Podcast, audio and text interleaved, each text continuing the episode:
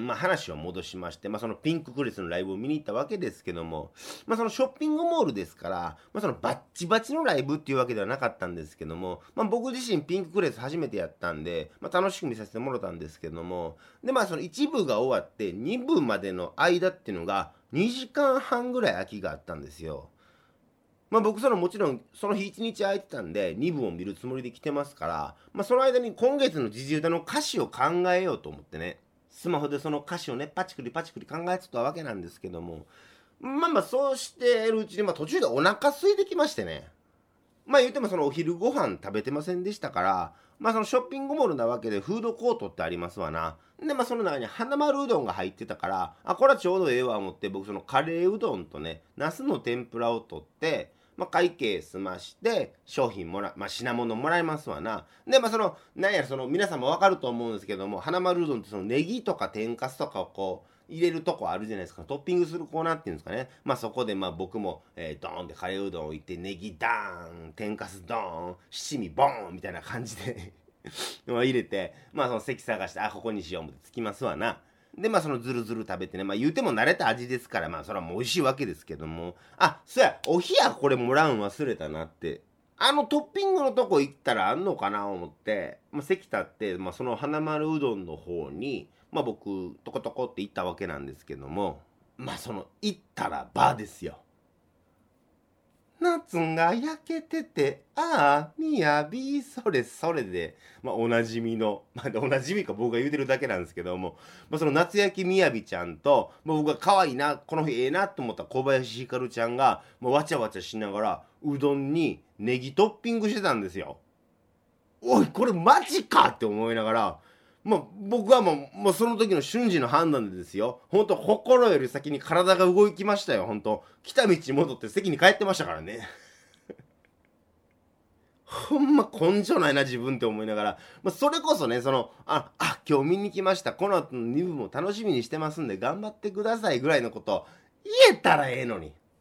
ほん。ま、でもね、これだけはちょっと言わせてほしいんですけども、まあ、僕はね、まあ、ほんま、ほんまにですよ。これほんまに自分のタイミングで歌詞書いててお腹すいたから花丸うどん行ってカレーうどん食べてたわけですよ。食べてただけなわけなんですけども、まあ、向こうからしたら、まあ、今日のお客さん言っても一部で5、60人なわけじゃないですか。で、5、60人のお客さんの中で、まあ、僕なんて言うても図体も大きいですし、僕ど真ん中に立ってたんで、まあ、印象に残っててもおかしくないかなとは思うんですよ。でね、そのアイドルの頃からしたら自分らがうどん注文してたらそのオタクがパンって来て声かけてきた思ったらキモって思われても仕方ないなって思って。てかキモって思われたくないし何よりその子らがねオフモードの時に声かけられるのって嫌やろうなって僕はその頭より先に体で判断したわけなんですよ。それこそま正直なこと言うと別に声かけなかったですよ。根性さえあればね自分に。でも僕は、まあ、その自分を正当化するような言い方しますけども、この距離感こそが、そのアイドルとオタクの正しい距離感じゃないんかと思うんですよ。ほんと昨今ではね、アイドルとオタクがそれこそ握手会で仲良くなって、そのまま付き合ってアイドルの子引退みたいな、まあそんなケースもあったりしますけども、やっぱアイドルは神聖なもんでないといけんと思うんさな。うん。うん、いつまでもその手の届かない存在で、待ってほしいわけですよ。まあ僕はそんなこと思ってるんですけど、席帰ったらね、ほんと最初、席ついた時気づいてなかったんですけども、そのアイドルの子たちが、その斜め後ろぐらいの席で、そのスタッフと一緒に飯食ってて、それはそっちのスタンスとしてどうなんとか思ったりもしましたけども、でもその斜め後ろの席でね、飯食ってるっていうのを知ってしまったら、もう気が気じゃないですよ、そんなもん。カレーうどんの味なんか分かりやすいんですよ、そんなもん。もうね、僕はもう、はいよ、もうこの場から立ち去りたいのもその一心ですよ。とはいえね、まあそんな、うどん食べてるオフモードのアイドルの姿を普段見れないじゃないですか。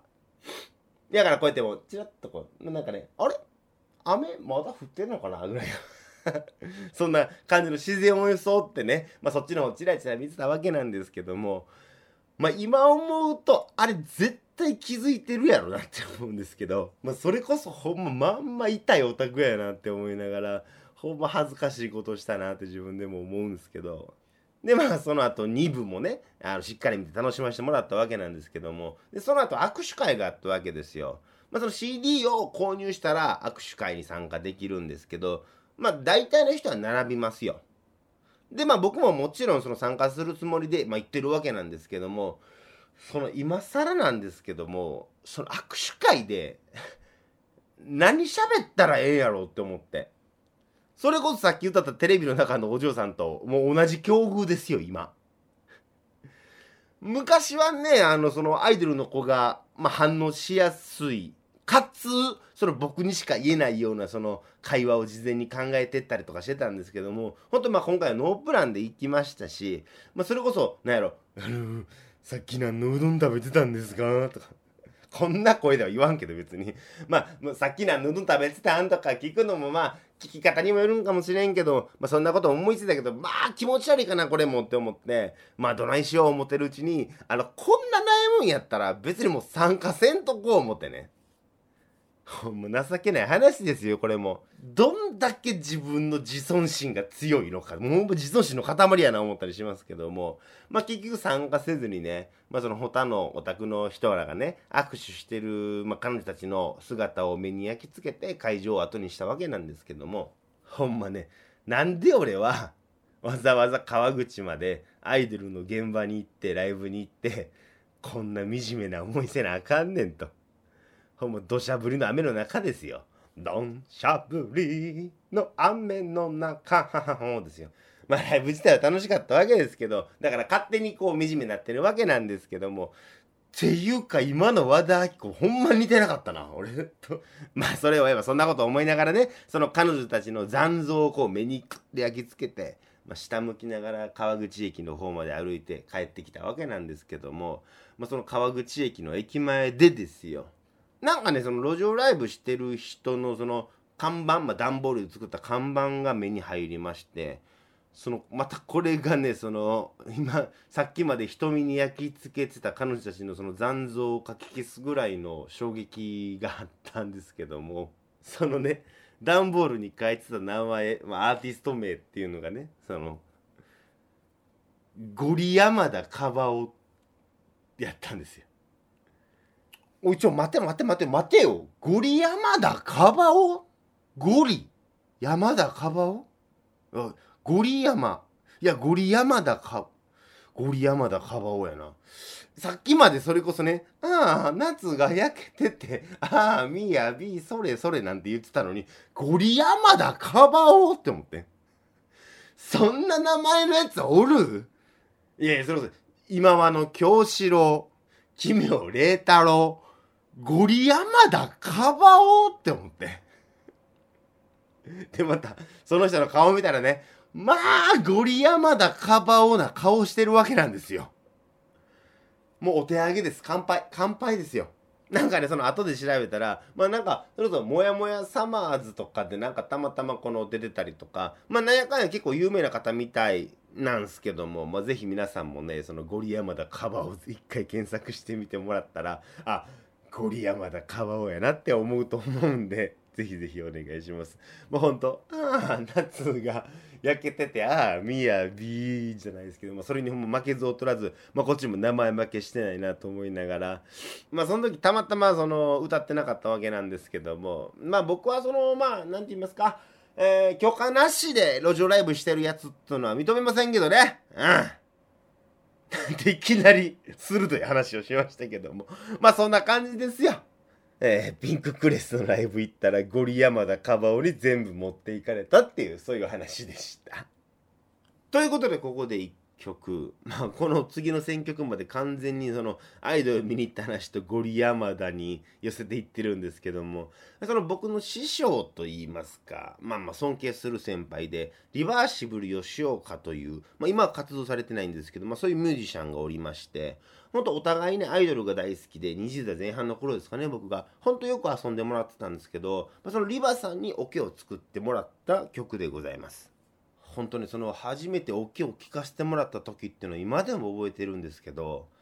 あれはもう三宮ですわな。あの僕がライブの日ですよ。リハーサル終わって、まあ、昼過ぎぐらいの話なんですけどもリバさんが仕事抜けて車で三宮まで来てくれたんですよ。でその車のカーステで一緒にこの出来上がったオケを、まあ、聞いたんですけども、まあ、本当もう感動しましたよね。あのメロディーがとあるアイドルへのオマージュが入ってますのでそこら辺も注目してね、まあ、聴いていただきたいなと、まあ、僕のそんな思い出の曲ですえー、まあ、内容が内容なんであれなんですけども、えー、若かりし文元青年のキラーチューンでございます。アルバム、あなたが一番綺麗な夜より、文元大輔で、エール。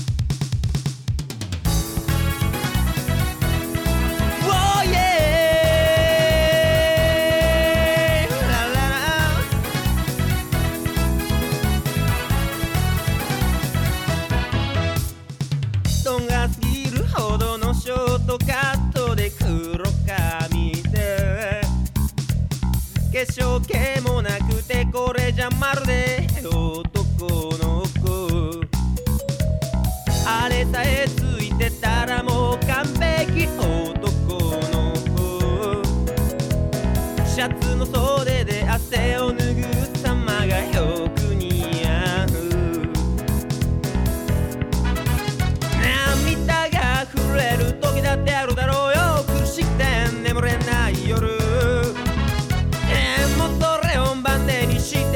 今日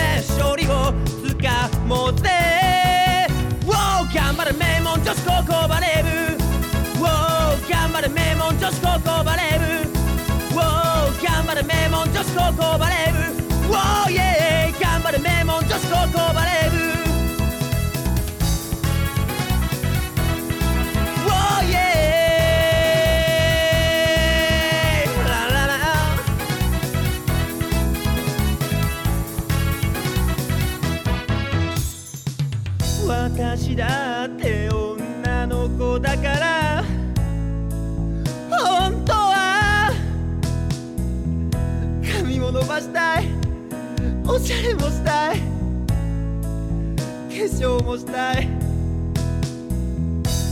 そしてかっこいい男の子とデートがしたいな。キスがしたいな。抱きしめられたいな。セックスしたいな。涙が溢れる時だってあるだろうよ。なぜこんな？私だけ。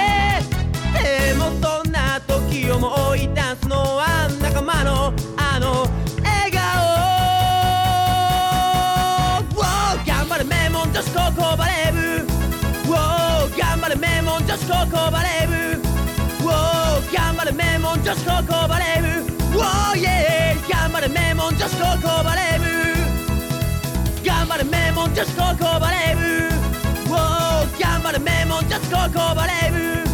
Oh 頑張れ名門女子高校バレー部。Oh yeah 頑張れ名門女子高校バレー部。頑張れ名門女子高校